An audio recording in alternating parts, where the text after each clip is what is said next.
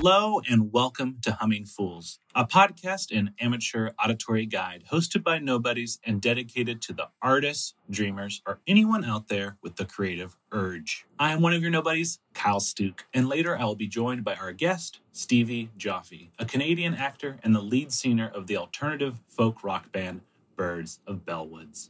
Guys, first off, if you're a longtime listener, I apologize. I, you know, I'm not sure how this is going to sound, but I am doing it on my phone, not on my super sexy, delicious, yummy goodness uh, microphone that I normally do at home. I'm currently in my office.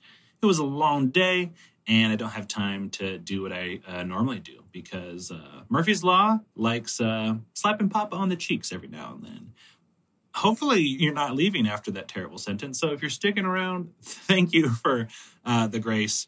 And if you're new and you're still here, I am so sorry. Um, it's only gonna get weirder, honestly, is what I'll say. So um, you've been warned. But man, guys, I uh, I'm so happy, um, and I, I say that almost every time.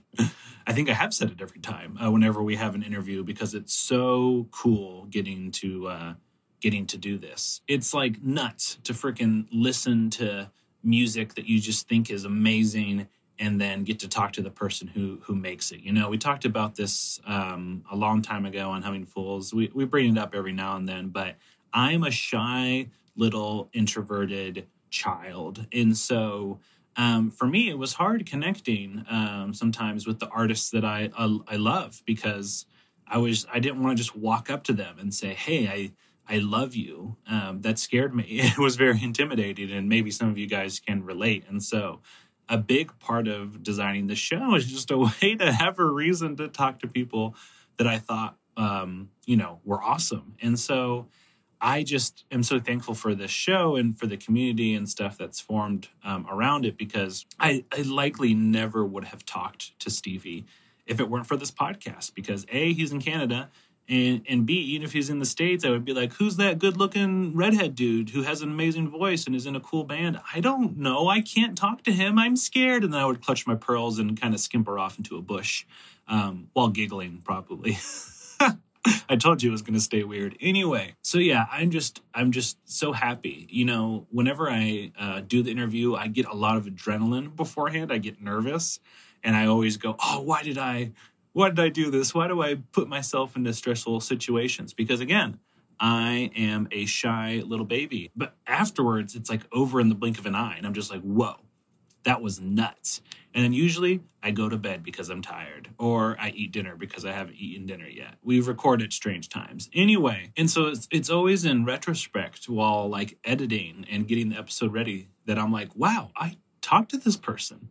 We had a we had a conversation. I got to know them. They know my name. They saw my face. We spoke words. We shared giggles. Uh, we smiled. We we cried. We we hugged digitally. Uh, and it's just it's pretty cool. So anyway, uh, longtime listeners, thank you guys so much for continuing to be here. It's so cool. I appreciate you guys. I appreciate the community.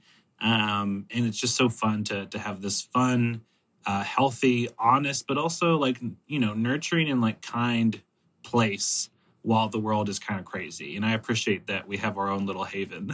so let's keep it that way. And then for new time listeners, again, so sorry for the ways that it's gotten strange so far. Uh, again, just a little taste of what you're going to get on Humming Fools. But thanks for stopping by. Thanks for taking a chance on the show. I appreciate you, uh, you know, uh, popping in and hanging out with a stranger. And hopefully, you know, at the end of this episode, I don't feel like a stranger. Hopefully, I feel like a friend. And um, in keeping with, you know, the spirit of the show, feel free to reach out. Uh, our social media stuff is in the show notes, so you can contact me or you can contact uh, Noah and me. That's my creative partner.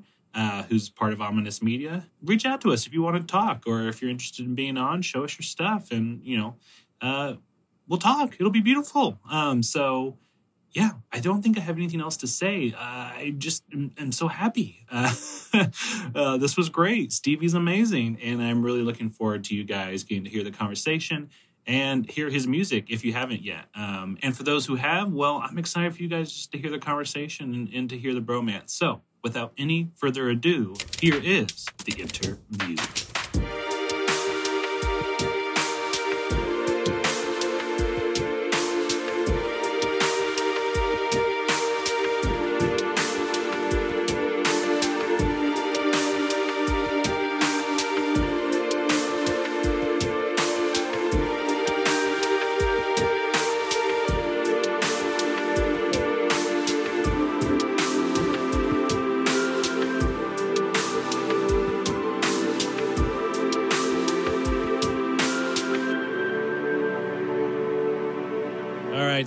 Well, here we are on Humming Fools. I'm happy. You're happy. You're wearing a sweater. Uh, your hair is overflowing beautifully. I normally feel like I am the the king of hair. I, I pride myself on it, but I submit to you. I am tonight. sorry tonight, my friend. You are you are outmatched. I am, uh, but I I would have it no other way to be outmatched by uh, Stevie Joffe. Stevie, thanks for coming on the show. It's a pleasure to be here, Kyle. Thank you so much for having me. Uh, no, Stevie, this is something we need to address. Do you normally is Stevie like amongst friends, and then in a professional setting, you're like, call me Steve? Or Honestly, it, uh, uh, does it not matter? For for a long portion of my life, I tried to get away from Stevie because I thought it was kind of like infantilizing. Um, Mm. but it just always ended up getting back there. I think it's just kind of my vibe. I'm not a Steve, and though I try to be, I am not yet a Steven. So here I am, Stevie. Okay. And yes, it's generally reserved for friends, but I consider you a friend, so you go ahead. Oh heck! Well, thank you, Stevie. I appreciate it. Now, maybe is Steve like maybe like if you have a, a loved one get mad at you, they go Steve, like they kind of. Kentaro, my bassist, often calls me Steve. Um, but Mm. I think it's it's more of a joke than anything. Okay. Okay. I'll follow up with him. I'm like, are you joking? Or is He might just here that we always be mad at me. It's entirely possible, but Well, in that case, the the conflict makes great music, and so don't change anything. But we'll um, try. listeners, uh, if this is your first time on Humming Fools, welcome. Thank you for being here. I'm just going to walk you and Stevie through our schedule. We're going to start with Stevie telling uh, us a little bit about himself, his background, what he makes, how long he's been making it, why he makes it, all that tasty goodness.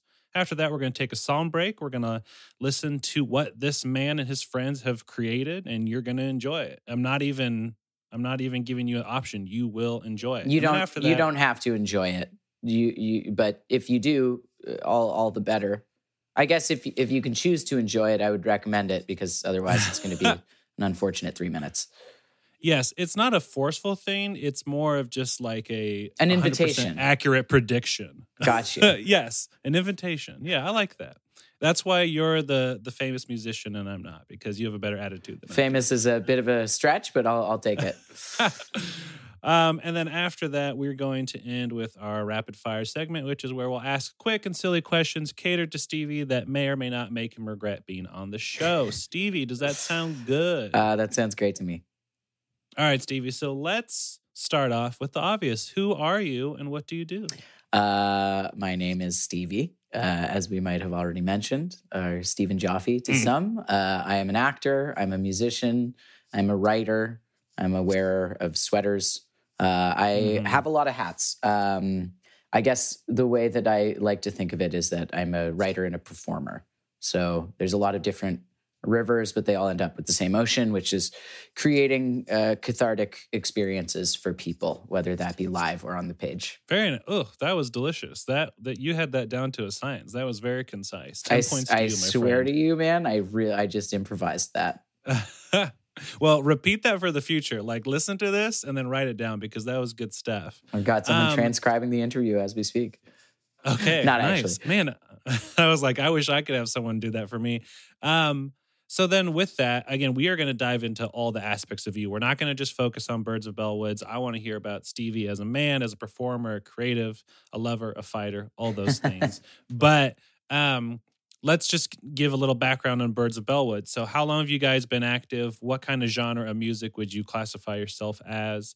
And what are you guys working on right now? Uh, Birds of Bellwoods has been a band for I think seven or eight years now, which is a bit crazy for me to say out loud. Um, we create music that I would say is now in the realm of alternative rock. Uh, if I'm going to use the long form, it's like indie alternative folk pop rock.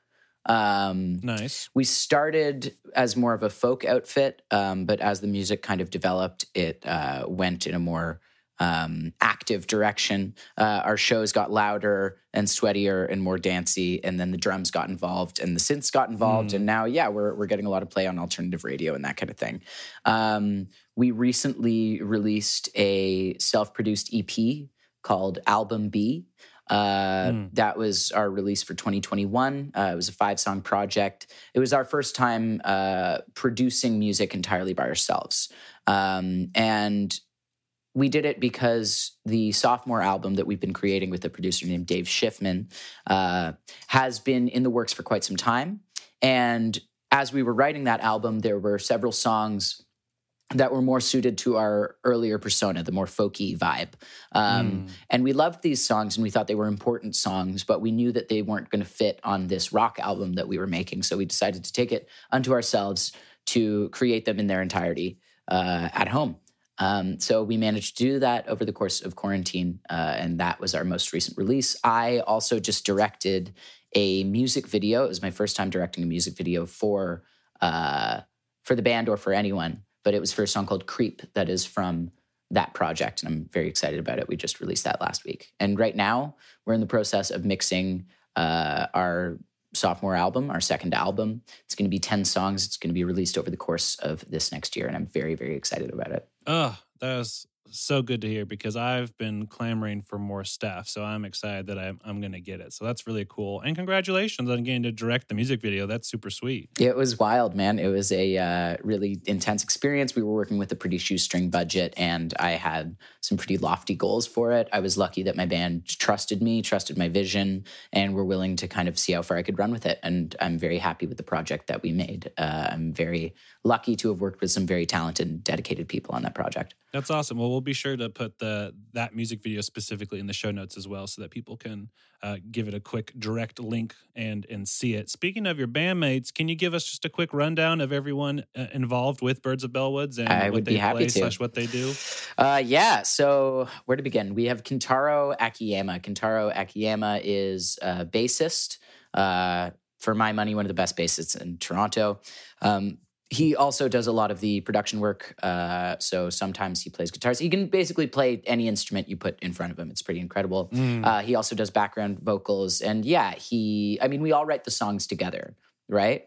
No song is really mm. fully a Birds of Bellwood song until we've all uh, put our little mark on it. So he's very much involved in the songwriting process. He's our bassist, he's a singer. Uh, he's an extraordinary man. That's Kentaro. Then we have mm. Adrian Morningstar, uh, my right hand. Uh, he is another songwriter in the group. He plays acoustic and electric guitar and works with a lot of synth sounds. He's really getting into OP1 these days. Magical little tool from uh, Teenage Engineering. Um, so he does a lot of the synth work, and he also has a hand in some of the production elements, uh, and has been editing my like bushels of lyrics for I guess eight, even longer, maybe ten years now uh, taking these novels that I write and cutting them down into like bite-sized songs that people actually want to listen to. Um, then we have Chris. Chris plays guitar. Chris, Chris plays banjo. Chris plays trumpet. Chris can also play pretty much any instrument you throw at him, but he plays it in his own special way. Um, he's a wonderful instrumentalist, also involved in the songwriting, of course. Um, and yeah, just a wonderful guy great at parties. Uh, and finally, we have Dylan. Dylan is the newest member of the band. Dylan plays drums. He is starting to get involved in the songwriting process as well, uh, but primarily he's just an excellent drummer. Uh, I mean, like intimidatingly good. Probably the best mm. musician in the band. Okay. That is that is some nice praise uh, and some good love for the guys. I like them all. What can I say? They're very talented. so going to y'all's origin then how did uh you guys get connected you know i mean this is and this is the typical question but we got to cover the bases stevie then we'll i understand don't you worry i get it all right this one i think i can do pretty quickly uh me adrian and sorry kentaro adrian and i went to yeah, that's high right. school you together. use correct English. I try no. to where I can, you know? if words are my job, then I should know how to do them goodly. Um, so Adrian and Kentaro and I all went to high school together. I actually knew Adrian from well before that. We were in a play together when we were only like eight and nine years old. Um, so we kept in touch. And then, yes, eventually we went to high school together. Uh, Kentaro was in the music program there. At the time, I didn't really play music. I wrote a little bit and I was mostly an actor. Uh, then me and Adrian, Adrian and I went to theater school together at the National Theater School of Canada. Uh, and after returning to Toronto, uh, music had become more of a part of my life. Uh, mm-hmm during my time in theater school, I started to play music in front of an audience. I was uh, convinced to at an open mic one night while very drunk on cheap white wine. And I found that I really liked it. So, what the heck? Let's do this thing. So, at one point, uh, after a bad breakup after theater school, I'm basically living on Adrian's couch. And there's a day where he eventually comes out to the living room and he says, Look, um, I love you and all, but you need to either get your shit together or. Mm-hmm or we can start a band. Um, and I said, well, I don't think I'm going to get my shit together. So I guess we should start a band. Uh, at that point, I reached out to Kentaro uh, because he was the best musician I knew. And I thought if I wanted to play music, I needed a big gun on my side.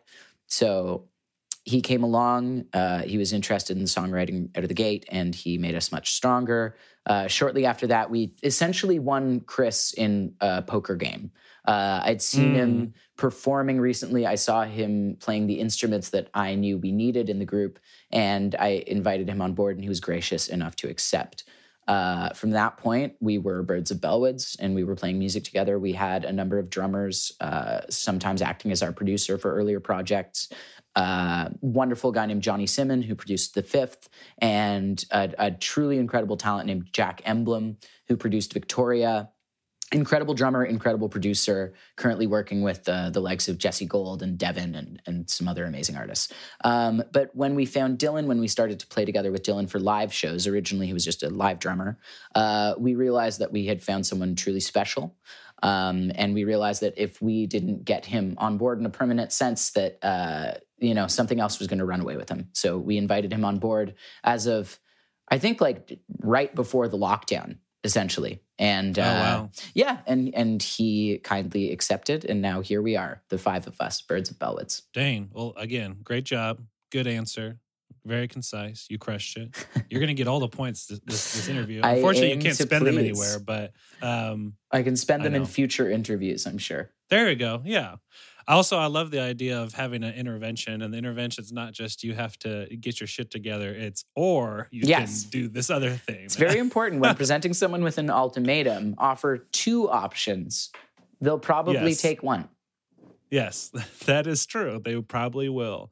Um, something else I like to do on the show, um, both for the audience and just for uh, the guest is, basically give the origin story of how I came across them. So, Stevie, oh, I would love to hear that.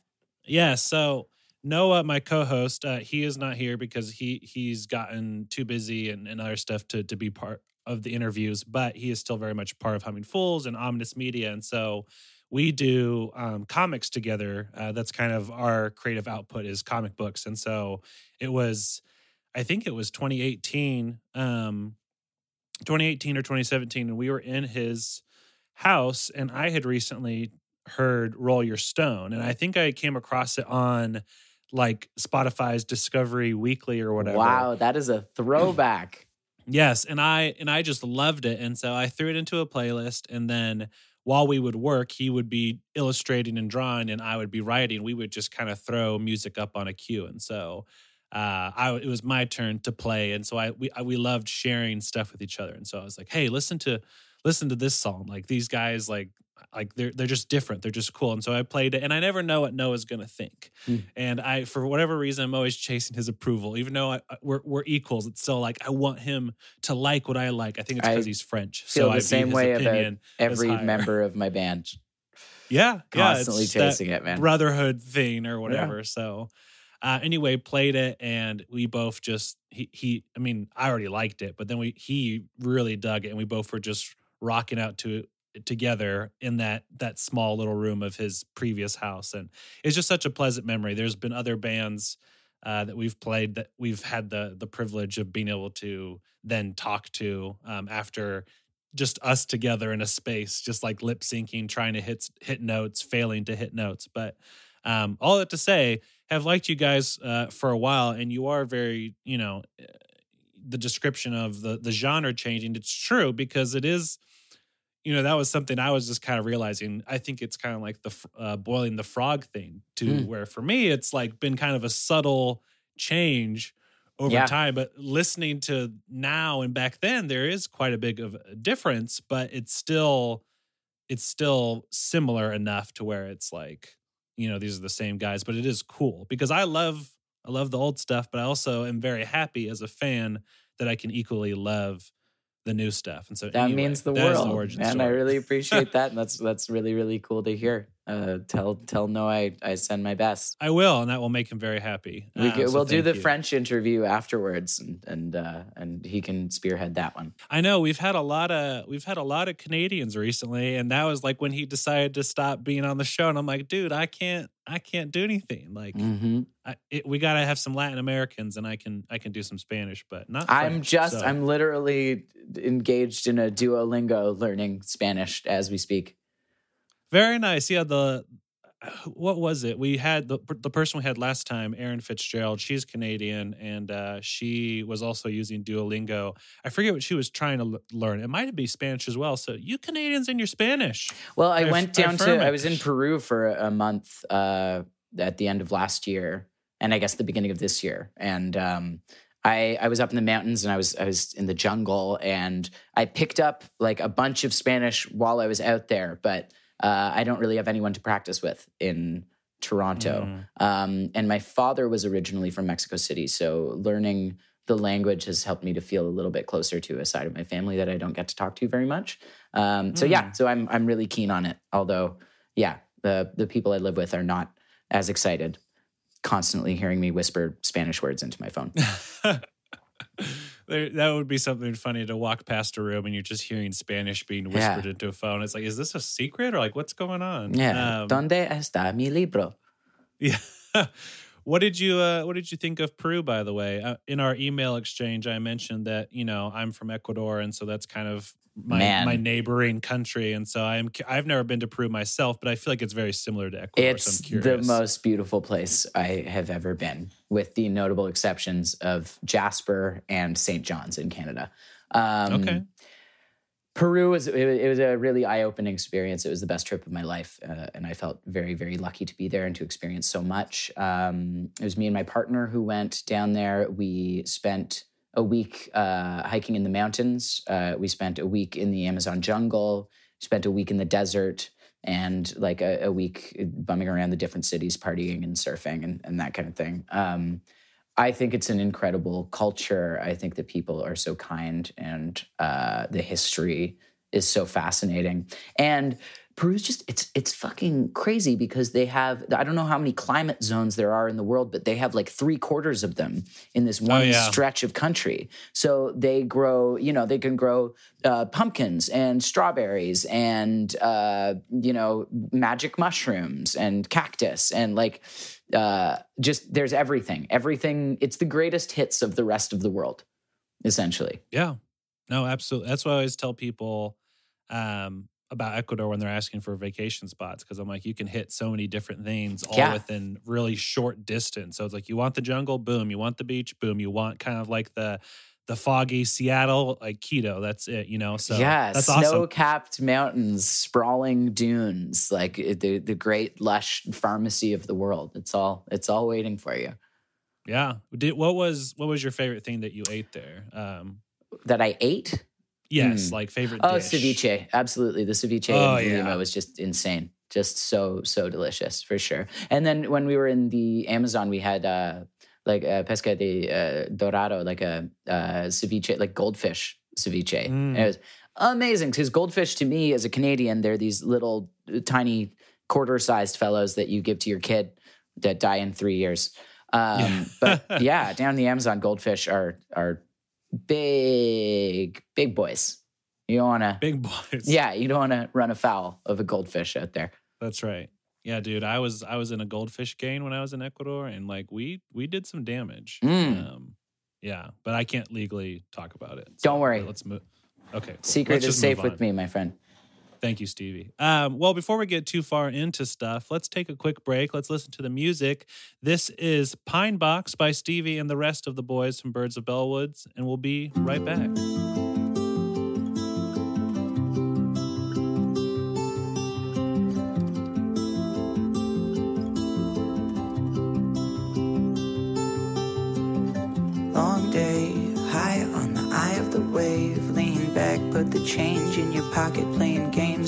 Nothing at stake. So you let yourself slide, now you're slipping away. Yeah, you're slipping away, so all in. Everybody's losing, cause there's nothing to win. You are not where you've been, you are divided by what you could still be, and then subtracted from the pieces of you that you still can't see. You're chasing the same thing you buried in the backyard of the house you grew up in, a pine box of nothing.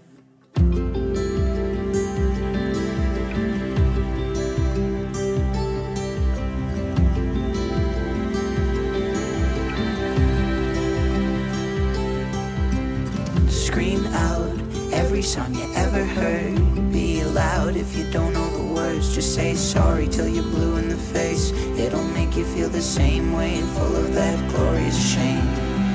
Don't wait to lock the door and talk to yourself. Before you know it, you'll be somebody else breaking your mirror today. Start with Mr. I don't think you ever told me your name, but goddamn good game. You're chasing the same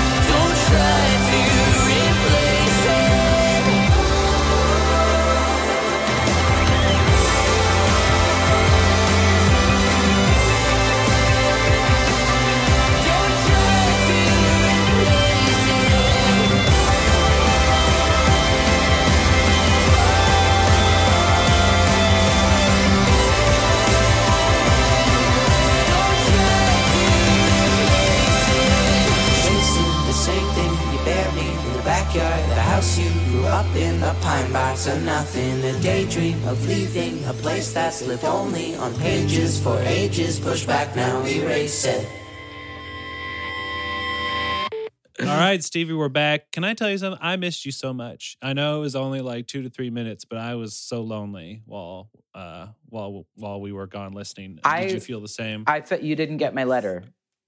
It didn't. oh no, It didn't No, arrive? I didn't. Keep an eye No. out. It's on its way. Okay. Yeah. Are we? Is this like a short version of uh the the Notebook? Yes. It can. It doesn't have to be short. Oh, okay. Cool. Cool. Let's go. The Notebook. The Notebook Two. The Notebook Yes. Three. Ooh. Notebook's Revenge. Oh man, Notebook's Revenge is underrated. Um, let's go back to baby Stevie. So Stevie came out of the womb screaming, I assume, kind of, kind of, kind of slimy. Actually, um, no. I was notably a very quiet baby. Oh, you but were my mother is a baby. notorious liar, so she might have been exaggerating. okay, Mhm. so you didn't come out screaming, but you came out. Um, when did when did you notice? Well, let's actually first off, obvi- let where were you born? Let's start with there, and then we'll get into the other specifics. I was born uh, in Toronto, well, in Scarborough, technically. I was born at Scarborough Grace General Hospital, which is the hospital that my father was working at at the time. Uh, Mm. And yeah, so I was born. I was born here in Toronto, and I spent most of my life here. A little bit of time in Montreal when I was studying.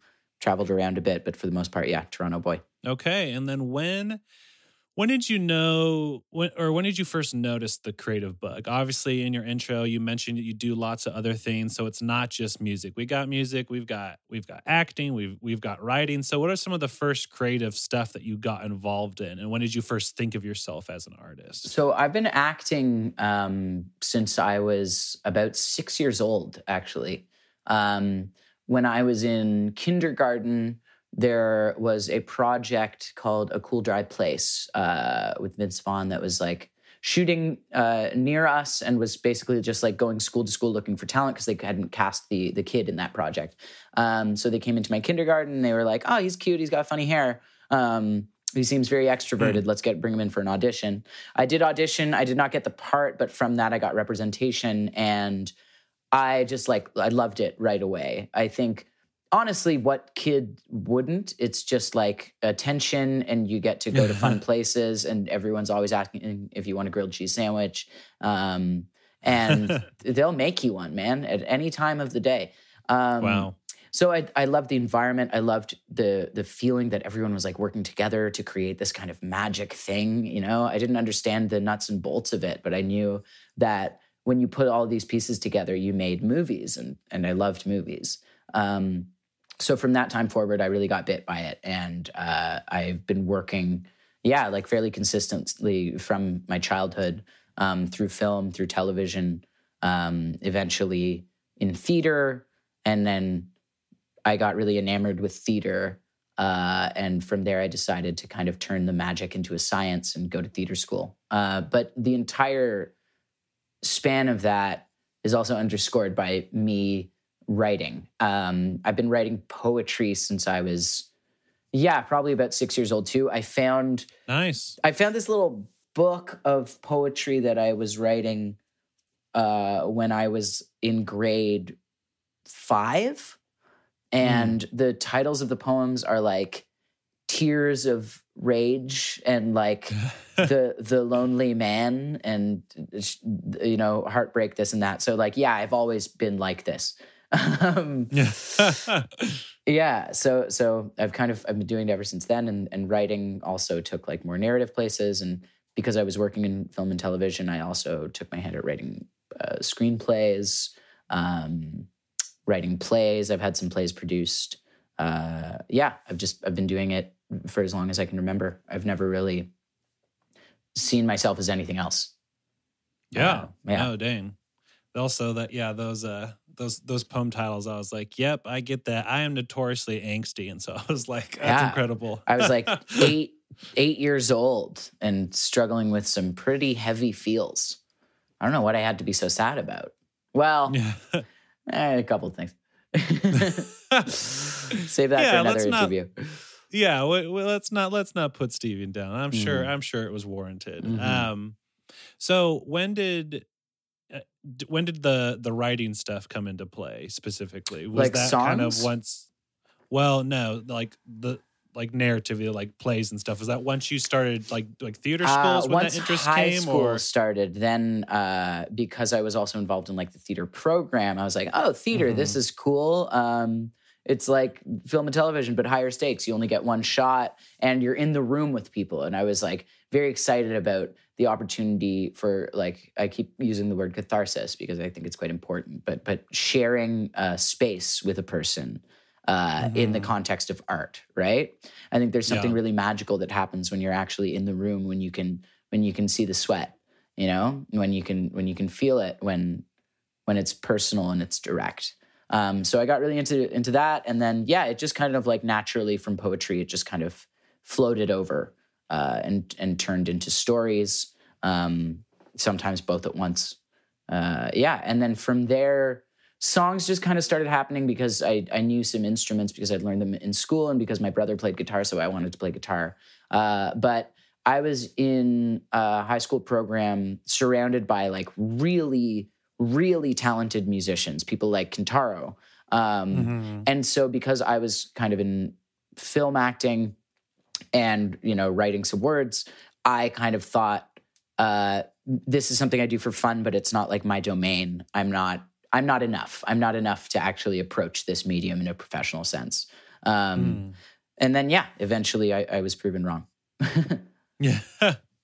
and how was how was your support system during this? Like, did you have affirming voices alongside you during this time? Because obviously, the stereotype is with kids wanting to pursue art, it's oh, that's not a realistic venture, realistic career. Maybe it's good for self expression, but like you need to get a real job. So, mm. did you mm. hear that growing up, or was it very different for you? It was different for me. Uh, and I think a big part of that difference was that uh, I had been kind of successfully acting since I was six or seven, right? Okay. So, yeah. because it was working out, I think my parents were like, well, I'm, who am I to tell him that this can't be a career? It literally already is.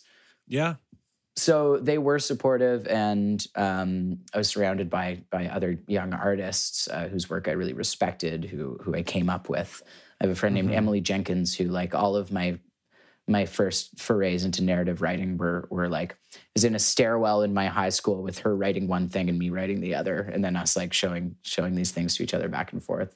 Um, but yeah, my parents and my family were were quite supportive because. Uh, because they'd been it, it because it, it, it had been proven, I guess, on some level.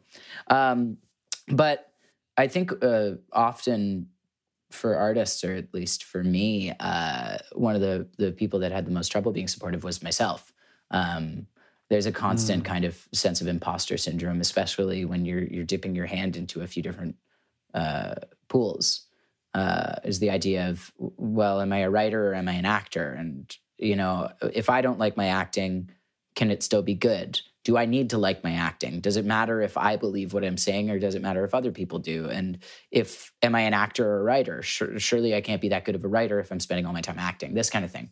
So I, mm-hmm. I struggled a lot with that, but I was very lucky to be surrounded by very supportive people. Yeah. And then from the time I was about 16 years old, I actually, I, I was able to, well, yeah, I was, I was, I was supporting myself. Um, financially, uh, and that was through the work that I was doing, acting or or had been doing acting. Um, so that was another kind of reaffirming moment where I was like, well, I'm I'm if this isn't being an actor, then I I don't really know what is. Yeah.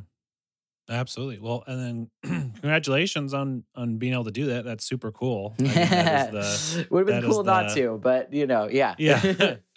yes but it's like yeah the fact that you are like supporting yourself through art is pretty sweet so um, but it doesn't mean that it's any less difficult or a grind so no, yeah. it's not just like you're done stevie you get to relax now it's like no i know it's work no and we um, have a um, saying in canada cool. that there's there's a ladder of success but it's tilted on its side so we all just kind of uh, walk back and forth horizontally and, mm. and, never get any further pessimistic canadians but all right good to know it's uh, cold no. up here man it's cold.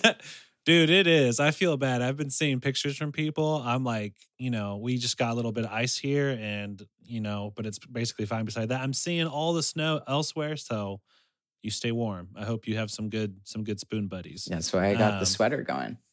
Okay, okay. So, um you transitioning from that, you kind of touched on a little bit, but um with this feeling about yourself and and mentioning you know the the catalyst of the band like a desire to to get your shit together. How does stevie feel now? Like do you, where how do you feel about your um your state right now in the world? Are you are you are you feeling good about where you are as as an artist and as a person? Or is it to to tie it to birds of bellwood is this a little bit of an easy situation where you feel like nobody you feel like nothing all that. Mm. I, I, hmm. would just keep quoting just my keep quoting the song. I appreciate it. Well, I mean, you're right to quote it. That was written uh, from a very real place. Uh, that was me and that, that was also Adrian's song. Uh, Adrian shares a lot of those sentiments. Um, so, I mean, it depends on the day. Uh, mm-hmm. Some days it's better, some days it's worse. I don't think I'll ever be completely rid of uh, that that sense of being a fraud. Um, mm-hmm. But there are also days where I am very confident about myself and my work. Um, how do I feel now? Uh, Birds of Bellwoods, we were in a really, really good position right before the pandemic. Uh, we had mm. just finished our first ever arena tour, uh, supporting Scott Moir and Tessa Virtue on their farewell shows. We played to 150,000 uh, Canadians across the country uh, 28 shows, lived on a tour bus. We were really kind of at the peak of it. Um, and we were in a position to get into a studio. We were going to go down to the States to record our uh, second album.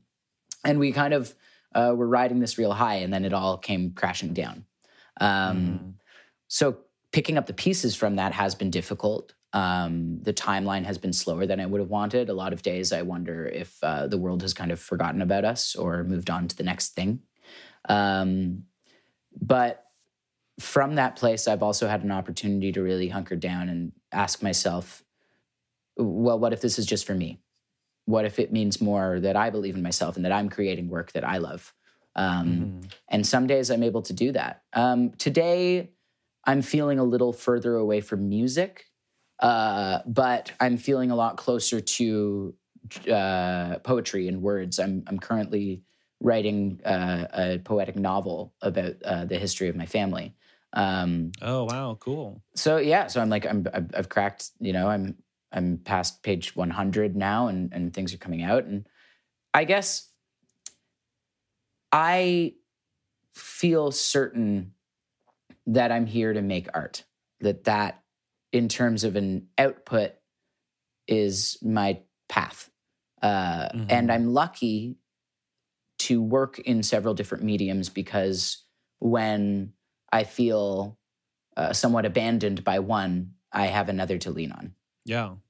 No. Well, thanks for diving in all to that because again, that that's really you know what this the show is about is kind of getting to the heart and soul of an artist, and so I think one of like a big part of it too is that we like to kind of um, get rid of some of the myths, and I think one of the ones that people talk about a lot of time is when you have you know some success there's the idea like okay well you are fully complete and happy now and you're you're done and Yes, success. Success is like the most. Uh, success is so much more intimidating than failure because success without momentum in this day and age kind of means nothing. You know, Mhm. uh, especially in music right now, there's just such a wealth of content uh, Mhm. that a great album can come out, a great song can come out, and that's wonderful for a week. Uh, Mhm. And you know, maybe if if uh, some publications pick it up and it gets uh, some some nods from uh, awards, then then like maybe two weeks, maybe even a month, but it's never enough. Uh, so often accepting and coming to love failure is a much uh, more rewarding place to write from. yeah. Well and and yeah just understanding the idea that that things are fleeting. Like i again i 100% agree with what you're saying. Uh, again my co-host noah and me we had a uh, we went out to dinner last week to celebrate because we had had a huge milestone with completing uh, this first volume of our comic and we're now in the process of pitching it. But while we were talking about it over dinner we were like even if this goes nowhere, like which it might, it very realistically might, we need to be okay with that and be happy about the stuff, the physical stuff in front of us that we actually made because we you as an artist spend so much time just like making making making and then because of how the world is the the machine of it all it is like it's very indifferent uh, because like you said things things go so quickly you know that you can make something amazing that a lot of people go hey that's amazing but if then you you know kind of tether yourself to that it's going to be gone in two weeks Yeah. or a week like you said and so if that's where you draw your meaning from you're going to get burnt out and you're going to get destroyed because it's just not sustainable Yeah, the the balloon turns into an anchor very quickly. Yeah, that that's great imagery. That's that's hundred percent it. Um, and so, you know, it's like a little reminder that we were trying to just kind of sit in, where it's like, hey, let like this is why we're going to dinner because we don't want to just start working on the next volume. We don't want to just start working on the next thing. We need to like celebrate this because it may be the only validation we get. So let's talk about how awesome this is. Well, then let me take this opportunity to congratulate you on that, my friend. That's very, very exciting. And I'm going to have to make sure to give you my address at the end of this so that you can send me a copy. Oh, well, thank you, friend. I I would love to do that. I uh yeah, that warms that warms my white Ecuadorian heart. So thank I, you. I look forward to reading. but I I all that to say, I love just what you're saying, and it's it's something that I know it's hard. Like I don't revel and be like, "Hello, artists! Like, tell me about stuff that's difficult or painful," but it's it's hopefully therapeutic and also in a way that brings us together, Yeah, especially man. for the listeners. I mean, if if if you don't if we don't want to talk about painful shit, then why are we artists? yes, There's there's a lot of And if we are, it's probably not very good. to talk about that. Uh, this is the one where you where you kind of that that's the the one prerequisite. hundred percent. And I just think it's so good for you know young artists and, and people who are wanting to get into stuff to have this realistic expectation of like, hey, like things may very well go well for you. They might go well for you right away, but then they might go really bad like a year later. And like again, if if you're just in it for A, B, C, D, E, whether that's fame, money, blah, blah, blah, blah. And these are all stereotypes that we talk about all the time, but it's true. It's like you're going to get burnt out. It has to be about the thing. And so you mentioned your purpose. Stevie's Mhm. saying, I feel like I was, I just feel like I'm meant to make things. And uh, you're working in different mediums uh, and, and you're still figuring out what it's like, okay, do I need to focus here? Am I doing Birds of Bellwood stuff? Does it need to be acting? Does it need to be writing? But if it's about the uh, the stuff that comes from that, it's like those things will fail you. So I just I love and appreciate the self awareness, and I really want to affirm what you're saying because I think it's a healthy mentality, and I think it'll serve you well. So Yeah, man. Well, just uh, more recently, I'm also when I was on this trip when I was when I was in South America for a month. I also had this moment where I realized that I, I put so much stake in purpose. Um, Mm. I've spent so much of my life going, "What am I here to do? Like, what do I contribute?" And I do believe that, like, in terms of a contribution to the world, one of the things that I can do well and that will be the most fruitful for myself and for others is to kind of process the world around me through art. But Mhm. I'm also kind of in a place right now where I'm realizing that we live in this uh, infinite library of experiences and moments and places. Uh, and like you couldn't, it would take your entire life to listen to every song that's already out. It would take Yeah. more to read every book, uh, to go to every country and to have a, a, a bite from every dish.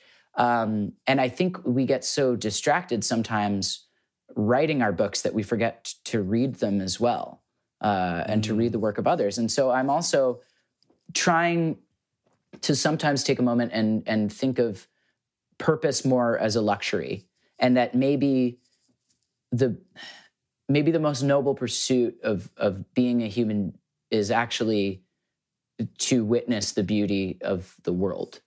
Does that make sense? I think you're right. It is a hard thing because I think like the the artistic, the romantic in me is like, what is Kyle Stuke here for? Like, Yeah, what, what is my contribution? But, you're right. It's a weirdly, lot of it's like- pressure too. it's like it's it's it's beautiful but then it's also and i'm reflecting on myself here in, in the language i use when i'm talking to myself about this stuff but it's like it has this this like insidious kind of capitalist edge because when we say what's my Mhm. purpose we go what am i putting out that people are going to Yeah. consume right what am i making Mhm. that people can can take right what am i putting out that's going to further the world that that that presses the machine forward um yes. when actually you know like you know i, I yeah I, I stood on this this mountain and i i looked down at this stream uh pressing through the rock and i i had this moment where i was like i'm never going to write anything as beautiful as this and that's Mm. fine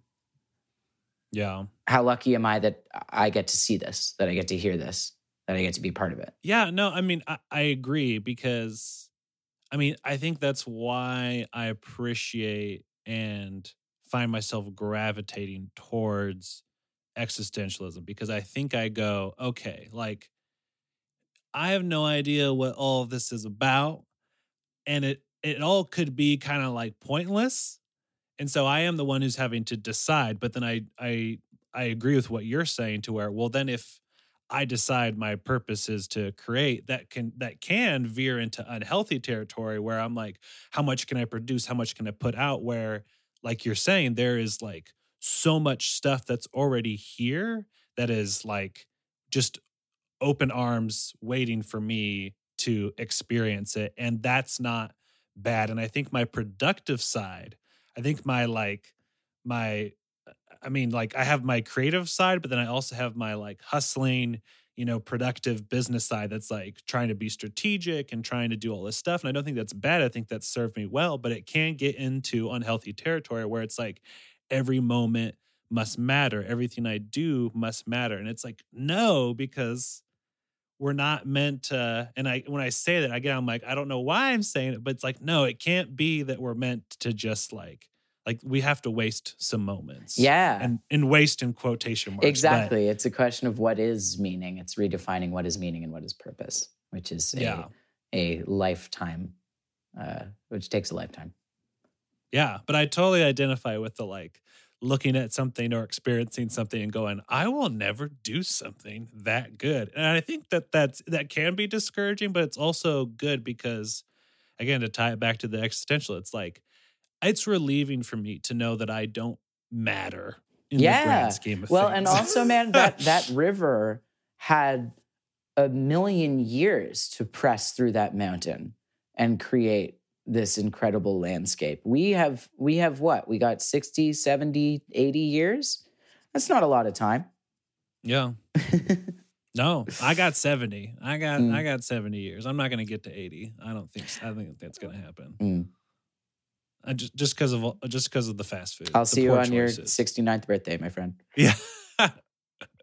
Thanks, man. I appreciate it. No, yeah, I, and I mean, and this has been said before. This is like a crappy poem on a Hallmark card, but Most of mine are. because it's but because it's limited is what makes it you know matter i recently i'm going to go on a quick rant here i watched the new marvel movie the eternals and i was annoyed because you're telling me that all these people are like 6000 6000 years old and they haven't lost their minds Mm-hmm. and it like annoyed me that it wasn't part of the story that they're like weary from being alive so long um i was like no like if you're telling me this person like functions basically the same as a human being i was like that is so long yeah. to be alive and to see everyone you love die and to see civilizations fall like there's no way these people haven't like lost their minds or like fallen into despair or try or gone somewhere else Or Like, transcended. yeah. yeah. Yeah. And so anyway, um, it's like, yeah, like we, you know, in the grand scheme of of the the earth and everything that's happened in the cosmos, it's like we're not, we're just we're we are little pieces of dust. And so it's like there's there's too much stuff for us to experience everything. So we might as well try to spend the time experiencing what does matter to us. So I was just talking to someone, I don't know if you identify with this, but it's hard for me to stop watching a movie or stop reading a book because I feel like I have to finish it to be able to have an opinion on it. But then Yeah. I'm like, why am I why am I reading the finishing the book that I don't like? I have 300 pages and I've already hated the first 100. Why would I keep doing I should stop and do something else that'll make me happy because that's time that I won't Mhm. get back. So I don't know. Trying to I do I do relate to that. Okay, Yeah, just good. read the book. Sometimes it's uh, uh, sometimes it's nice to hate something. I'm gonna um, put that on a t-shirt and I'll Mm. put your name and it'll be it'll be my prized possession. So Stevie, let's continue then. What i- what is something that you wish you got asked more about Birds of Bellwoods? Is there is there an aspect of of the band, the music, the writing that you're like, no one ever asked me about this. You and I know wanna what? talk about it. It's an interesting question. Um, I wish people d- dove into the lyrics a little more, and this is very much a, Mm. a me answer. I don't know if the rest of the band would say the same thing, but I put so much time and thought, and I share so many little pieces of my life, the good and the bad, through my lyrics. And I'm very conscious of the words that I choose and the, the pictures that mm-hmm. I paint. And I feel like so often the interviews are just like, what's a fun thing that happened to you on the road? Which is like, great, you know, I'm, I'm happy to talk about that. But yeah, like I wish, I wish, I guess that in interviews, uh, sometimes people held up a sentence, a lyric, you Mm. know, one chorus or one line from a verse. And we're like, here, when you said this in this song, where did that come from? What experience did that come from? What does it mean to you? And what do you hope it means for other people? That I think is is a big one for me. Okay, no, that's good to know. I love that. So since we, you know, we and the audience got to listen to Pine Box, can we talk a little bit about Pine Box lyrics? Because yeah, um, I want to I want to hear about that factory because I wonder if this is the thing where um, uh, if you do get this, you've mentioned you haven't gotten it in interviews, but do you have the thing where people like friends and family bring you lyrics and they go, "Are you okay?" Or Yes. did this happen? Uh, yeah, one hundred percent. That totally happens. It's always uh, quite funny. As I, if if I really wasn't okay, I don't think I'd put it out there on Spotify for the world to hear. yeah. Mhm. Uh, so let's let's dive into to Pine Box. Can you just tell us about the the creation of that song in particular? Then. Um, yeah, a little bit. I mean, actually, I'm going to eat my words here because uh, Pine Box is, in particular, a song that I wrote very off the cuff. Uh, the intention of Mm. it was really to be very uh, word association, stream of consciousness. Um, Mm-hmm. but the the term pine box is a reference to so i'm i'm uh i'm jewish my family originally is from uh, like poland russia the pale um Mhm. we're ashkenazi and uh when when our our people die uh, we bury them in a in a pine box in a very simple coffin made of pine wood Mhm. um, and there's something about that image of the simplicity of that final resting place and uh, how it's natural and how it's not kind of removed from this world to which we return. Uh, that was very important to me. And then from there, it was the idea of not laying a person to rest, but laying someone who you've been to rest Mm. um, a part of yourself that you need to let go of, whether that be an ambition or a fear or a way of identifying yourself that you're moving past now. Um, that's really where that song came from. It was about taking that piece of yourself that doesn't serve you anymore and giving it its proper burial. Okay. I like that. That's cool. Um, I did not know what a pine box was. So um, now I'm trying to figure out because I realized that I made a mistake um, in, in referencing the, the factory because that's not the. Oh, um, Factory. You're talking about the song Factory. Yes. Um, that's one I would like to hear about because that's one where I'm like, did Stevie actually work in a factory? And like, because that song kind of has.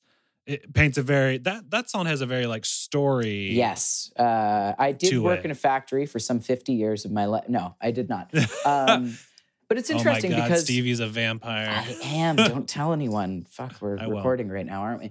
Um, so, so factory came from a few different places. Um, part of factory, honestly uh, and depressingly, came from a period of time where I was trying to write without inspiration. Um, Mm. I was just trying to pull blood from a stone and dredge songs out of uh, nothing. I was feeling very empty. I was feeling uh, very void. Um, but we still needed to create this music. We needed to press on and, and make our second album. And like uh, we said, the machine never stops. So yeah. I had this feeling that, yeah, that I was basically just like punching in for a nine to five job, uh, assembling little pieces of something uh, for, as I said, for a stranger inside of me, for someone who I didn't Mhm. recognize anymore. Um, so that's part of where that story came from. But another important element is uh, my partner is from Alberta, and she's from a fairly small town in Alberta, and a lot of people in her family uh, have jobs like this. And when you when I go out there and when I have some drinks and I'm hanging out with them, there's always a moment where inevitably they go like, "Oh, you know, I used to play music, or I did some acting, or." They talk about Mm. art in this way. They're like, you know, you see the twinkle in their eye, and and, and I realized that at one point it was this thing that meant so much to them, but the world kind of ground them down, and instead they did what they needed to do to support their family, which is far more noble than packing up an acoustic guitar and wandering the rails. Um, but they committed their life instead to building something for their family and the next generation. In the process, they lost themselves, um, and that's very much Mm. what that song's come so- song comes from. And Uh, Jason Isbell's writing was a bit of an inspiration to me uh, for this one as well. He's a wonderful country singer. Um, and Mm. in his songs, a lot of the time they feel so personal that you're like, man, this this man's life is so uh, treacherous and horrific, and oh, he's been through so much. Uh, but then you come to realize that he is just putting himself in the shoes of someone that he knows or recognizes. Mhm. So Factory is written from an imagined perspective from a character that I kind of created, but it pulls from very real feelings that I struggle with, and it pulls from the experiences of uh, of my partner's family and things that I, a lowly city boy, have gone out down the country road and and and plucked from their apple tree. that that is what I imagined, but I am happy to get the the backstory, and that makes sense. It is again, it's the funny art thing where it's like, oh, what as a writer you like, you you you were you know creative and you like I know, created right? a character did something. It's like that wasn't actually you. Like what? um. So And there's also some some lovely uh, reflections on uh, inflation and just like the this this kind of company store reality that we are all mhm. uh, consigned to living, at least in North America, uh, where it seems like no matter how much we get, it's never quite enough.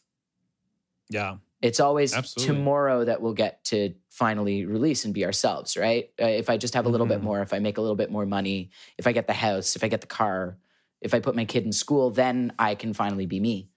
Um, and people people die in that place.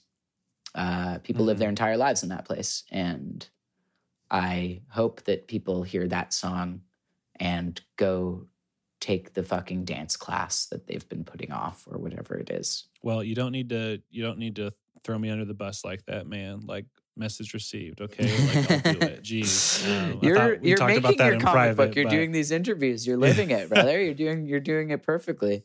but I'm not dancing, Stevie. Um, no. Uh, yes, I, I, I love the.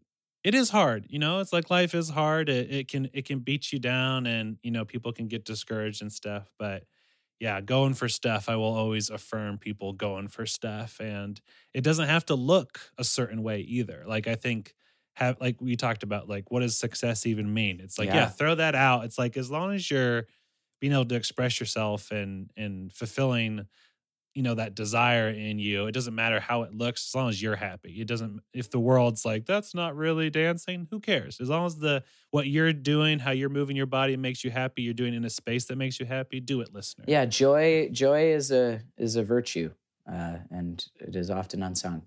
Yeah. So, two things. So, first off, this is not a question. I just am way too late in the interview going to compliment you. But this is what I, re- I mean, there's a lot of great things going on in Birds of Bellwoods, but one of them in particular, and why I'm talking to you in this moment, is your voice.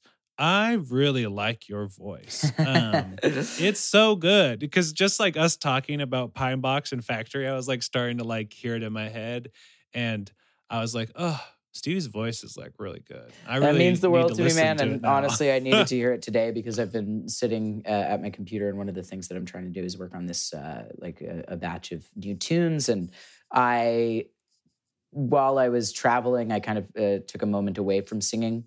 Um, and my voice is Hmm. feeling like a little rusty, and I'm not very comfortable with it, and I'm feeling a bit pitchy, uh, and like definitely not in love with my own voice today. So thank you for that. That means a lot to me and is reassuring. Yeah, no, my pleasure. I think like uh it works really well in, in the folksy vibe. And again, that's what originally drew me to you in songs like Roll Your Stone. Like it's just like it just I mean, it was funny because I never would have guessed like you were Canadian in my mind because I'm in Arkansas in the Ozarks in the United States. I'm just like, oh, this is such a like Ozark folk song. Like I could, ju- I pitch, I totally pictured the wrong people while listening. Is when, when you don't know what people look like. I just pictured this group of like these these banjo dudes just like hopping around. You didn't And picture a redheaded Canadian Jew? I did not, I did not, and that's my fault for not being as creative uh, as I could have been. But uh, That's not your fault. That's my fault for uh, doing an, an impression of a Southern Yeah. gentleman. well, it was good, but then it also, again, I think it, it works really well with kind of uh, the way that the, the sound has uh, evolved. Um, I, I think in particular, I don't know how to describe this what you're doing with your voice, but I love when you really um kind of and again, I'm struggling for words now, but the best I can say is when st- when your voice gets emotional and you kind of like Mm, grating. not scream. Shred. Great. Yeah, there you go. That thank you for working through that with me. I love when you do that. It wor- like what those crescendos in your songs, like when you do that, it's very tasty. I wish I had more language. I'm not a music person, so um, I don't really know what I'm talking about. tasty regard, is the perfect word for it. If if it if it is tasty for you, my man. Thank Okay, you. well, that thank means that means a lot to me. It really does. I'm again, I'm just glad it exists. So thank you for making it. Um, going back to the band, something I'm curious about is the brotherhood aspect of it. You know, me working with my friend Noah, you know, we've been friends for a long time, and a, a big thing about being friends with someone and growing with someone is that you have little spats, you got conflict, and how you deal with that is what differentiates something lasting as opposed to those groups that they, they're like, hey, guess what? We're making something. And then they burn out. And that's something I've been so thankful for is having a creative partner who I can continually talk with and grow and be honest and like have that comfortability of knowing, oh, we're like fighting right now and he's kind of pissing me off. And like, I need to not be around you right now, but I know that like tomorrow we're going to come back together and we're going to be fine and we're not even going to think about this. And I can't think about stuff with Noah because that's the the dynamic we have is that we work through stuff and we're really good friends. So I'm curious, it's like you guys, there's a bunch of you, you're in closed spaces together, you're spending a lot of time together, you're going on the road together, you're critiquing each other because again, the goal is to make good stuff. So it's like, hey, this lyric maybe could be this way, or hey, maybe you should do that. People, guys telling each other what to do always results in issues sometimes. Um, and so I'm just curious with you guys, what has when you started out to now, how have how has that relationship been and how has it improved and how do you navigate all It's an that? interesting question. Um, when you say brotherhood, I think that's like the the most active word uh, in all of this because uh, do you have do you have a brother? I do, yes. So you love your brother, right? no. No. No, yes, I do. Yeah, I love you, Jonathan. you I'm just joking. I, you love your brother, but do you always like your brother? No, sorry, Jonathan. Yeah, that's okay, man. I have two brothers as well and a sister. Um, and yeah, that's it, man. Like you you get so close to each other, you become family. And especially when you're writing music together, you're literally saying, like, here's this fragile little baby bird, here's a piece of my heart, a little fragment of it that I plucked out the last time it exploded. So uh, what do you think of this? And sometimes it's like, nah, it, it doesn't really do anything for me. Or it's like, yeah, this story doesn't really track. I think we can make this better this way or that way. And if you don't have trust, then you don't really have anything. Um, so one thing is knowing that, yeah, when you're family, you're not always going to get along, and people are going to say things that piss you off or rub you the wrong way, uh, or they're Mhm. going to use a collaborative vocabulary that doesn't sit well with you. You know, they might be too direct or too aggressive or too opinionated or might come off as not open or you know a, a bunch of other things but i think one thing that i really try to do is i try to recognize that i can come off that way too sometimes um, Mhm. and so i need to be forgiving in the same way that i ask for forgiveness for myself um, and our creative vocabulary over the course of working together has really developed. Uh, when we first started writing music together i primarily wrote the lyrics. Adrian would help me kind of put together and edit them. We'd find a melody together and then all together we would create uh, the kind of structure and and turn it into a song and the instrumentation and everything like that. But since uh, the fifth our first ep we have really Mhm. moved in the direction of uh, creating the work together um, and now yeah it's like it's five hands on one pencil writing one poem uh, which is really Mm. tricky uh, if someone has a strong feeling to go in one direction or another and the rest of the hands buck against it you end up with just like a, a scribble on a page and nothing works out um, but we make a really strong effort to use constructive vocabulary uh, to be supportive to identify the things that we love before the things that don't sit as well with us and we try as much as possible to get ego out of the room um, Mhm. and just serve the song. Uh, the song is the most important thing. The song outlives all of us. The song outlives this project.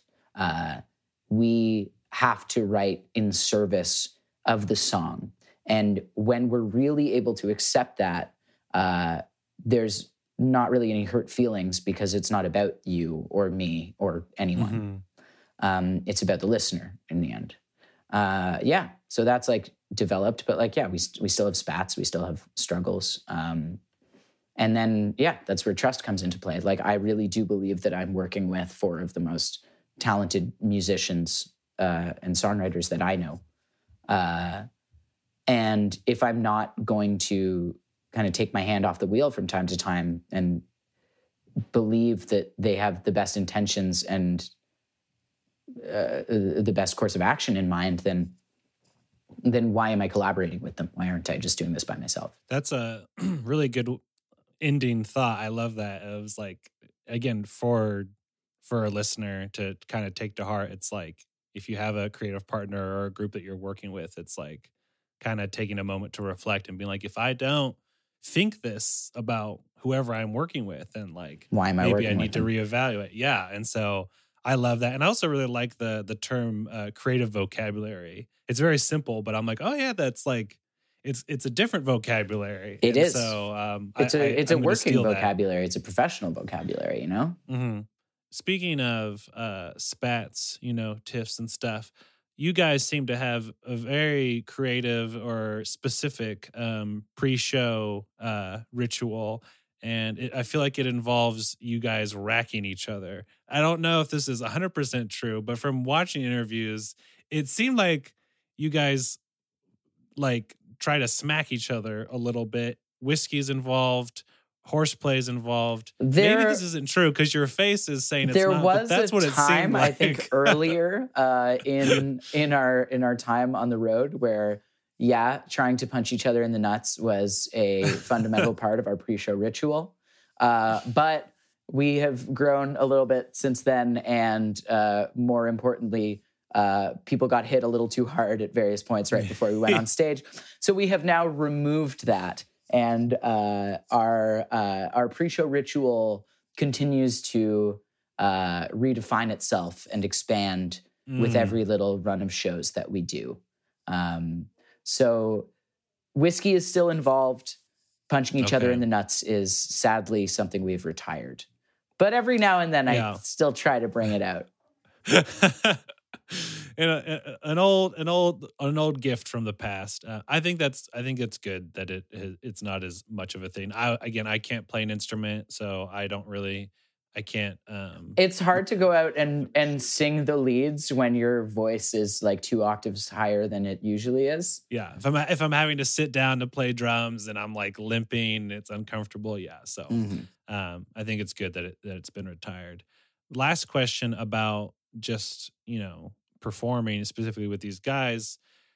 You know, based on everything you've said so far, I feel like you know you were a pretty extroverted kid, pretty excited, you know, uh, outgoing and stuff. And so, what was it like for you starting the beginning of a band, like performing live? Like, was it nerve wracking for you, or did you quickly kind of fall in love with like, okay, I walk out, there's people there to see me. I fell in love with amount? it immediately. I mean, the answer Mm. to to both of those things is yes. Like, yeah, it's Okay. nerve wracking. My heart still like goes up into my throat every time we take the stage, but uh, I just feel so lucky. Um, and I forget who it was, but someone told me one day when I was talking about the nerves that no one is at a show hoping that it's bad. Everyone is out Mm. there hoping to have a wonderful and even life changing experience. Everyone's there because they like the music or they have someone who brought them who likes the music or at the very least they're interested in the music uh, no one goes to a show and goes man i hope they suck tonight so Yeah. they're all on your side so really you're out there looking at a crowd of people who have come to this place to support you in this artistic endeavor um, and that's so inspiring but more than anything man is the it's just the the energy of the room. It's just so electric. Yeah, I fell in love with it immediately, um, whether it be from theater. Well, uh, yeah. So I was doing live performances in theater before I was playing Mhm. shows with the band. And what I love about live music is that people are up on their feet, they're allowed to drink, they're allowed to dance. Like, can you imagine a play so good that your body just got up out of its chair and started dancing? Can you imagine how good that play would have to be? Um, Yeah. And that happens every night. Um, so, so I, I love it, and I think I come alive most in a live, uh, live performance. Um, and it's just like my favorite part is just making contact, seeing and being with my audience, and I'm shouting out my fears and insecurities and doubts uh, and pains and joys, and they're shouting them right back at me, and it's this big, like resounding, yeah, I I, I feel that too, um, Mhm. and then we all get to celebrate that together. It's anxiety that we're all dancing about, you know. Um, Yeah. yeah, I I love it. It's my favorite thing in the world. Speaking of anxiety, I have a thing where I put myself mentally into situations that I'll never be in, and then I get nervous thinking about them. And one of those things is trying to sing while, uh, you know, um, basically stage diving and then like getting passed around by the crowd. And so for you, I know that you've done that. Yeah, it's the best. Do you ever go, hey, I'm going to jump into the crowd and maybe they're not going to be super strong or how do I get back? No, Or you maybe look- I'll miss a verse first. or You look first. You Uh-huh. cast your eye out in the audience. You find the one with the with the rippling arms, and you aim for that person. Um, and I actually always stage dive backwards so that Okay. I'm not scared about it. I just fall. Mhm. I do like the Nestea plunge, um, and Yeah. just trust uh, so that I don't get too in my head about it or have those fears. Um, and in terms of like getting back to the stage, why I gotta get back to the stage? I got the microphone in my hand. I love singing verses when I'm out and amongst the crowd. And like, I also, although I, I like practice some of those moves. Um, so like, I'll kind of time it out.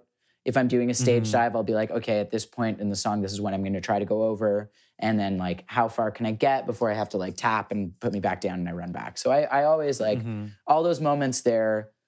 There, there are elements of them that are set that keep it from getting too crazy, and then room to improvise within it. absolutely. Has there has it ever uh has one ever gone wrong or have they all gone well for you? Ooh, I've never, and like knock on wood as I say this, um, I've Yeah. never, I've never not been caught uh, when I've Mhm. done a stage dive.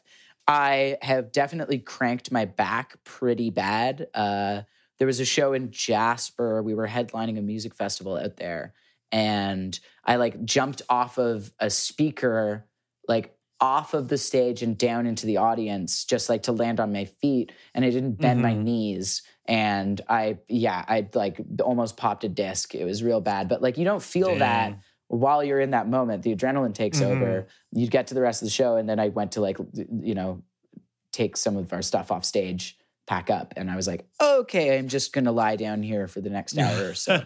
so yeah, it happens, but it's hazards of the job. You know, that's why you Mhm. got to stretch Yeah. first.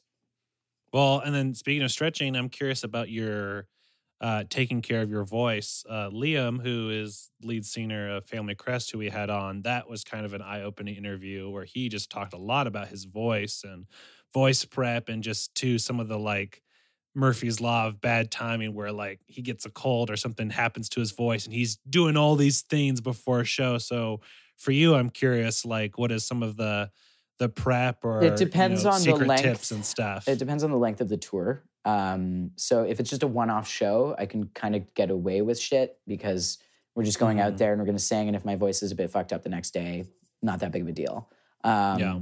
But if we're doing longer routes and we're doing like four show weeks or or even like three in a row, um, yeah, I have my ritual. I stretch. I took a bunch of stuff in theater school and from voice classes at uh, National. Um, so there's there's stretching, there's breathing exercises, there's humming, um, there's like lip trills and tongue trills and scales, uh, and we all do like some scales together as a warm up. Uh, and I try to have like maybe one, two drinks, like maybe two shots of whiskey or something, just to kind of open the channel up a little bit. Here's Mhm. my big secret tip for everyone Oh heck, get ready, everybody. yawning.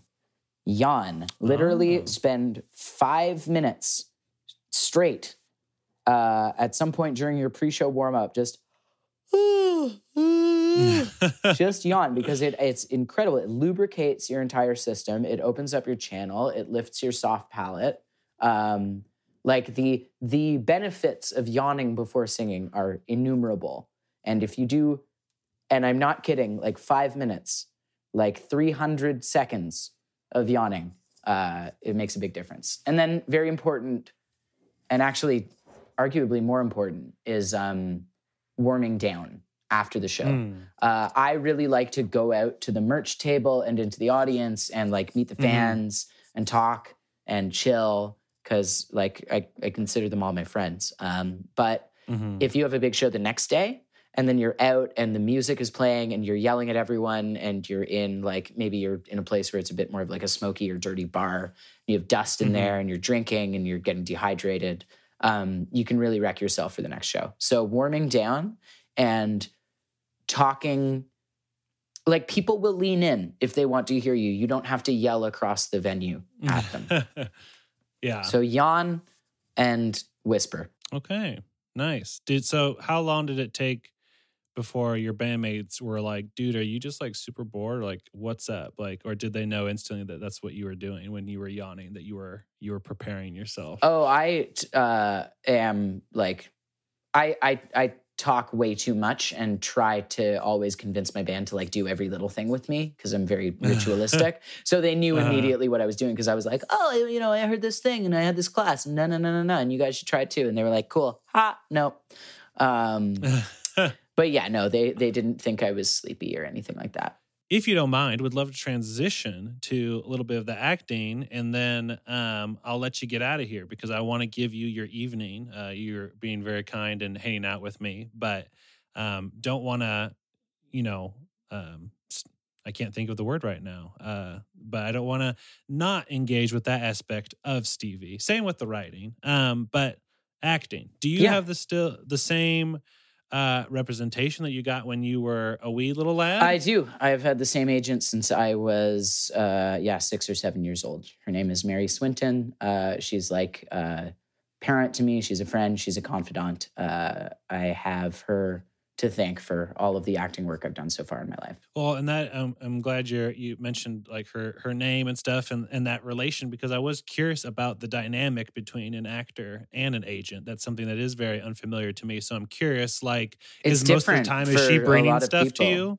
Yes, she is most of the time bringing things to me, uh, especially when it comes uh, to film and television. That's just kind of the way of the world. Casting directors contact agents and ask for submissions, and then from there, I can't just like email a casting director and be like, "Hey, what what are you up to? What are you casting? Can I Mhm. give it a shot?" But then, like sometimes, you know, like for Alias Grace, uh, I did a play in Toronto at Factory Theatre called The Crack Walker, uh, directed by Judith Thompson, who also wrote it, and uh, Sarah Polley actually saw me in that play and then from there got in touch with the casting director she was working with on alias grace to bring me in for an audition. So sometimes it goes this way sometimes it goes this way.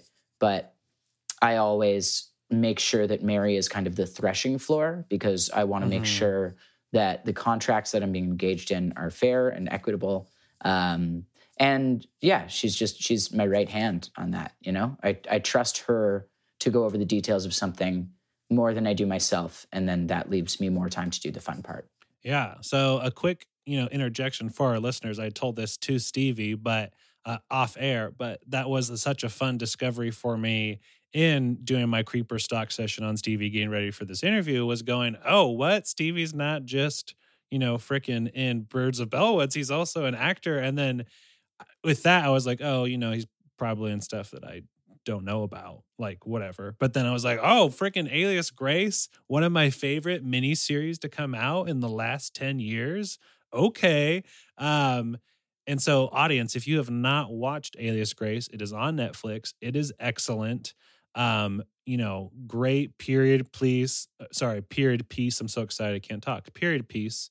Um, with incredible acting, nice, fun mystery thriller, but also get you in the feels. And then frickin' Stevie's in it, um, just popping up because he's not busy enough. So, Stevie, before we get to Alias Grace, I want to ask you one more question about um, you and your manager, or sorry, your agent. Mhm. Um, does she kind of does she do any filtering in terms of like the types of roles or does basically she give you everything and then going off of that i want to know what kind of stuff do you are you interested in are there stuff where you're like eh, i don't really want to do i don't want to be in a horror movie i'm more interested in this or do you not care it's just um, if it's um, well written if it's well written, then I'm interested. Basically, uh, like I said, the way uh, the industry works in Canada, or I guess more specifically, my place within it, I'm not mm-hmm. yet in a mm-hmm. position to really turn down very much.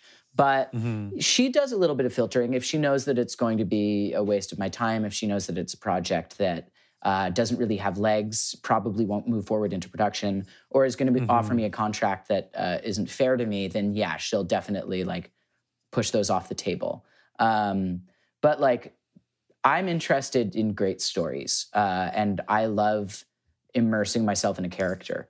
Um, so as long as there's that, as long as there's a character that I can really sink my teeth into, and there's good writing, uh, and I believe in the project, and I believe that the story will do some good, or at the very least create like you know a fun evening at home, then I'm mm-hmm. down. Because the other thing that I love most about acting is just the wonderful people that you meet and the incredible people that are involved in the production, right? Like every mm-hmm. person on that set will have an incredible story about how it is that they arrived in that place and why it is that they do that work. And I just love the environment. Um, so yeah, I'm I'm interested in good work. I think that's the simplest way to put it. Now, I'm really hoping that I'll get a specific answer with my question, and if I don't, I'll be sad and I'll probably have to edit it out. But I'm curious: uh, was Zachary Levi cool? Ah, I only met Zachary Levi very briefly in the makeup trailer uh, mm. because we weren't in scenes together. But he yeah, seemed. I don't remember. Okay. He seemed like a. We were on set similar days, and actually, I think in one scene, he rides a horse this way and I ride a horse that way. so we nodded at each other. Um, mm he seemed like a really, really wonderful, sweet guy, and everyone on the set could not speak more highly of him. Uh, he was well loved and well admired, and did some phenomenal work on that project. Okay, I'll take it, and I and I'm going to rewatch that horse nod scene just so that I can I can it, see both of you. It's the best part of the whole show. I'm amazed that that uh, it doesn't stick out in your mind. I, I, again, I'm an imperfect man, Stevie. I'm learning. I'm on a I'm horse. Growing. I tilt my chin. This isn't bringing up anything for you. I'm on a horse. I, I incline my chin. He I see it now. I maybe it does now, it back. I don't know. Whatever Zachary did. Um, but yeah, I can't. Well, all right. I don't think you really Stevie, there's it. no need to raise your voice. Uh, uh, well, that is fun to hear. Uh, again, yeah, great cast. Uh, Alias Grace really did come out of nowhere. I remember just seeing it pop up on on Netflix, and I was like, "Oh, sweet!" Um, and then was not disappointed. So everyone should go check it out. Um, in regards to acting, uh, I'm curious what's what's your favorite experience in either film or television, uh, and it could be in terms of role or just like how much fun you had? Uh, oof, that's going to change with every project I do. But I'm going to give you right now. I think the the three latest projects that I did, all of which are going to be coming out soon, um, because I genuinely just had an amazing time uh, working on Good. all of them. I did an episode of a show called Transplant, um, and I got to act with uh, uh, a former teacher of mine, uh, someone who taught me in my first year at National Theatre School. I was oh, playing wow, his son, cool. so it was this really cool like completion of a circle where now uh, he you know taught me so much that I know and so many of the tools that I use, and then we were on set together, and uh, I got to work with this wonderful actor named Hamza Haq, who is uh, the lead on that show. And we just became really, really good friends right out of the gate. We're still in touch a lot. Um, I got one of the tattoos I have in uh, his hotel room at the Shangri La the last time he was in Toronto. Um, oh wow! So cool. it was a really really cool project, and the production team was all speaking in French, and then on set it was English. So I got to flex both of those muscles, and yeah, that was great. The other thing is I just uh, recently did a feature film called One Up, uh, produced by Lionsgate and BuzzFeed, and oh, that cool. is going to be coming out. Uh, I think sometime this year. Uh, and I was working with um, like Hari Nef and uh, Taylor Zakhar Perez and, and some really, really incredibly talented uh, actors who again became very, very good friends of mine. And I enjoyed that one so much because there was such an element of improv to it. It was a comedic mm. script, and the director really gave us some free rein to kind of run with it. as long as we got the words on the page, then we had time after because everyone was so efficient and strong uh, to just kind of riff. And uh, me and, and, an actor named DJ Mausner, uh, we did some of my favorite work that I've ever done in that show, just kind of bouncing off of each other. And then the last thing is uh, my friend Knox, uh, Karen Knox, who's an incredible indie filmmaker and uh, television producer here in Canada, has a series that she created for a network called CBC Gem called Homeschooled that is going to be coming okay. out sometime in the next year. And I just got to do like a little one episode part on that just because, you know, we're homies. And she was like, come on in, do a little turn. Uh, and I just loved my costume and I loved the environment. And I loved watching Knox absolutely run the set. Uh, I think she's one of the like great talents of our city. Um, and I was just excited to kind of be a, a, part of her rise to fame. Cool. I'm I'm super excited to to look out for that. Um, all of that. We just ha- again I mentioned having lots of Canadians on, so we had Erin Fitzgerald, and it was just cool to hear her talk about upcoming stuff, and then be like, okay, well, I'm gonna see that stuff in the future, and I'll while I experience, I'll just go, wow, like I talked to that person. So I feel the same way. I definitely will seek um, all of that out and it'll be fun. It'd be like, there's Stevie. I there I am. Stevie. There's that thing he mentioned. So, um, and an audience, I encourage the same.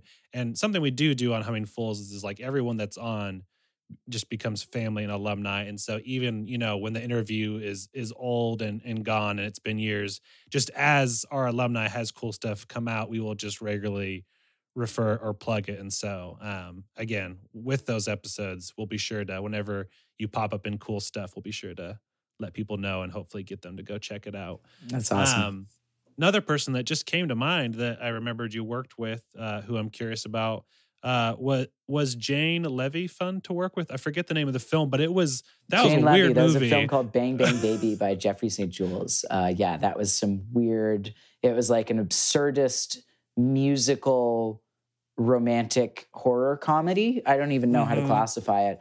Yeah, uh, Jane's incredible. Jane's a powerhouse. Like very little acting required. I just kind of uh, bounced off of her. Uh, yeah, she was she was a delight. She was super professional, uh, super fun to be around, and and made the job very easy for me.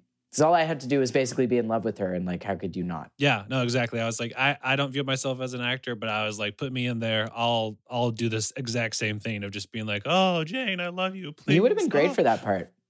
Thank you, Stevie. I appreciate that. Um, yeah, I'll, i am I'm going to talk to your talk to your agent and be like, listen, if you need white Ecuadorians to be hopeless romantics. Find those roles for me and I'll do it. Stevie, again, like I said, I want to give you the rest of your evening. You're an hour ahead of me. And so I don't want to be greedy because you have been so generous. But before we get to rapid fire, before we test your skills at answering questions quickly, I just want to know if there's anything that you want to talk about. Similar to the band question, uh, is there stuff that you don't get asked about? in any aspect of a performer, whether it be writing or acting, or that stuff, is there anything you're like, damn it, Kyle, I wish that we could have talked about this, and I'm mad that you didn't bring it up? You know what? Uh, that's an interesting question. I feel like the lyrics thing kind of covered that for me. Um, okay. In terms of acting, I could talk for hours about technique and tools that I use, um, but that's a really technical conversation that I'm not sure everyone will be particularly interested by, and we can save that for another time that we're chatting. Uh, okay. In terms of the writing thing, um, yeah, I'm writing a novel. I don't have much to say about it at this time, other than that it is a poetic novel, and I'm very excited about uh, what may come of it. Um, but I think again, we'll have to talk about that when there's a little more meat on the bone. Absolutely, and that is the thing. If there's ever again for if there's big stuff that comes out, Stevie, and you want to pro- promote that crap and have a very specific conversation about it, very happy to do so. We're going to be doing that with some of the um, other bands and stuff that we've talked to because as a person, you have so much to get into. And so it is kind of hard being like, okay, listener, here's a good overview image of this person, but then I hear you, dude. That, I look at my to-do list every day and I'm like, this is this is for different people. it really is. Yeah, you do a lot and it's very different. And so mm. um, yeah, I, I would love to to dive into specific stuff if there's ever like a specific project or something that you want to promote or whatever. That would be super fun. So you got it. Um, well, then let's, my friend, uh, dive into the rapid fire. If you're ready, are you ready, Stevie? I'm ready. Don't uh, don't go easy on me, buddy. You asked me the big ones. Okay, let's do it. In a physical brawl to the death, polar bear or grizzly bear, who wins? Polar bear. If I bought an old military jacket, locked myself in a room with a typewriter and a pack of darts, what do you think would happen? You would write a play called Letters to Annabelle, uh, and it would not be very good, but there'd be some fun moments. And would it be any different if I had Pall Mall and Moulin Rouge? Uh, then you would definitely write the exact play, Letters to Annabelle, Okay. which I really encourage no one to look up. Uh, my 2N review from Now Magazine. Not my fault. Production was flawed. um, if you got a nickname based off the title of something you acted in, what would you prefer? Tough Jew or Wet Bum? Ooh, tough Jew, but let's be realistic. I'd probably get wet bum. Will Peter ever go back to the rattlesnake farm? Ooh. Yeah, I think he's there now. He wasn't in the last season, which leads me to believe that he went back to the rattlesnake farm and uh, discovered some secrets that he wasn't meant to uncover. Okay. If I'm divided by what I could still be and then subtracted from the piece of me that you still can't see, what am I? uh, let me think about that. Hold on. If you're divided by what you could still be and then Mhm. subtracted from, well, you're not what you've been. True. Boom. More points for you. On a scale of 1 through 10, 10 being the worst, how itchy was your alias Grace beard? Fucking 10. It was the most itchy. It felt, it. I am convinced it was made of pubes. I cannot explain to you how, because they also covered my face in glue to make me look older and like hold my expressions in like an angry old man face. So you're just Mm. covered in glue and pubes in a wool jacket in 35 degree heat. Thank you for your sacrifice. Uh, the Postal Service or a Bulow? Oh man. I love Bulow, but I gotta go with the Postal Service on this one. It's a life life changing band for me.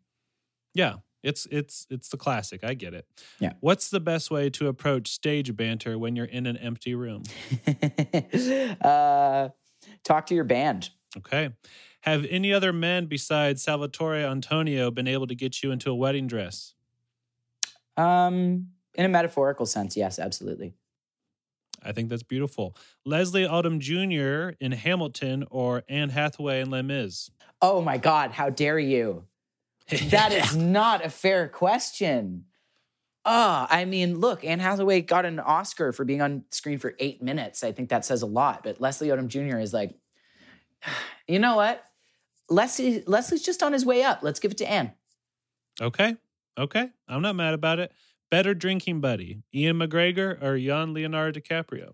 Ewan McGregor or young Leonardo DiCaprio? Absolutely, uh, Ewan McGregor. Well, look, better drinking buddy or like who do I want to have a drink with? It look either way, Ewan McGregor. He's so charming. Also, I'd just like to apologize to the audience. I always don't say Ewan, I say Ian, and it's wrong, and I'm sorry, and I recognize, and I'll be better. it's okay. um, I'm here. I can just reference the tattoo over my heart. Thank you, Stevie. Hypothetically, how would an American podcaster with great hair break it to his friends and family that the girl he's dating is a ghost? What is this a reference to? I don't even want to know. Ask me the question again. Okay, hypothetically, how would an American podcaster with great hair, not as great as some people, Mhm. break it to his friends and family that the girl he's dating is a ghost? I would say invite her for dinner. And if you love her, then Mhm. they will love her too. Corporeal or no. Why did you come on this podcast? Why did I come on this podcast? Because a really sweet, lovely guy who had some insightful thoughts about my work invited me on, and I love to talk about myself. and finally, if your first album, Victoria, had to get its title changed, which one of these edits would you choose? So instead of Victoria, Victoria's Secret, or The Southern Tip, or Oops, I married my first cousin, or retirees and plum trees, or 19th century opium? 19th century with- opium. All right. No need to go through them again. Just so you know, audience, those were all references to Victoria. Um, so Papa did his research. Um, I can I see had that. to learn about Canada, but um, anyway, you made it, Stevie. You you you did it. That, was, the a blast, fire. man. I had I had a lot of fun. That was great. Yes, no, me too. Thank you. Good job. And uh with us here at the end of the episode, uh the final thing is just to to roll out the curtain and say where do you want people to go? Is there a website, Instagram, social media? What would you like to plug, my friend? Uh, I guess the primary thing is just to find us on social media at Birds Bellwoods uh, and maybe check out our new music video for our song Creep. Uh, that's on YouTube. You can find us at Birds of Bellwoods. Uh, if you're interested about me and my acting and all of my other fun little exploits, you can go to Stevie underscore Joffe uh, on Instagram or Twitter or any place like that. Uh, and yeah, birdsofbellwoods.com.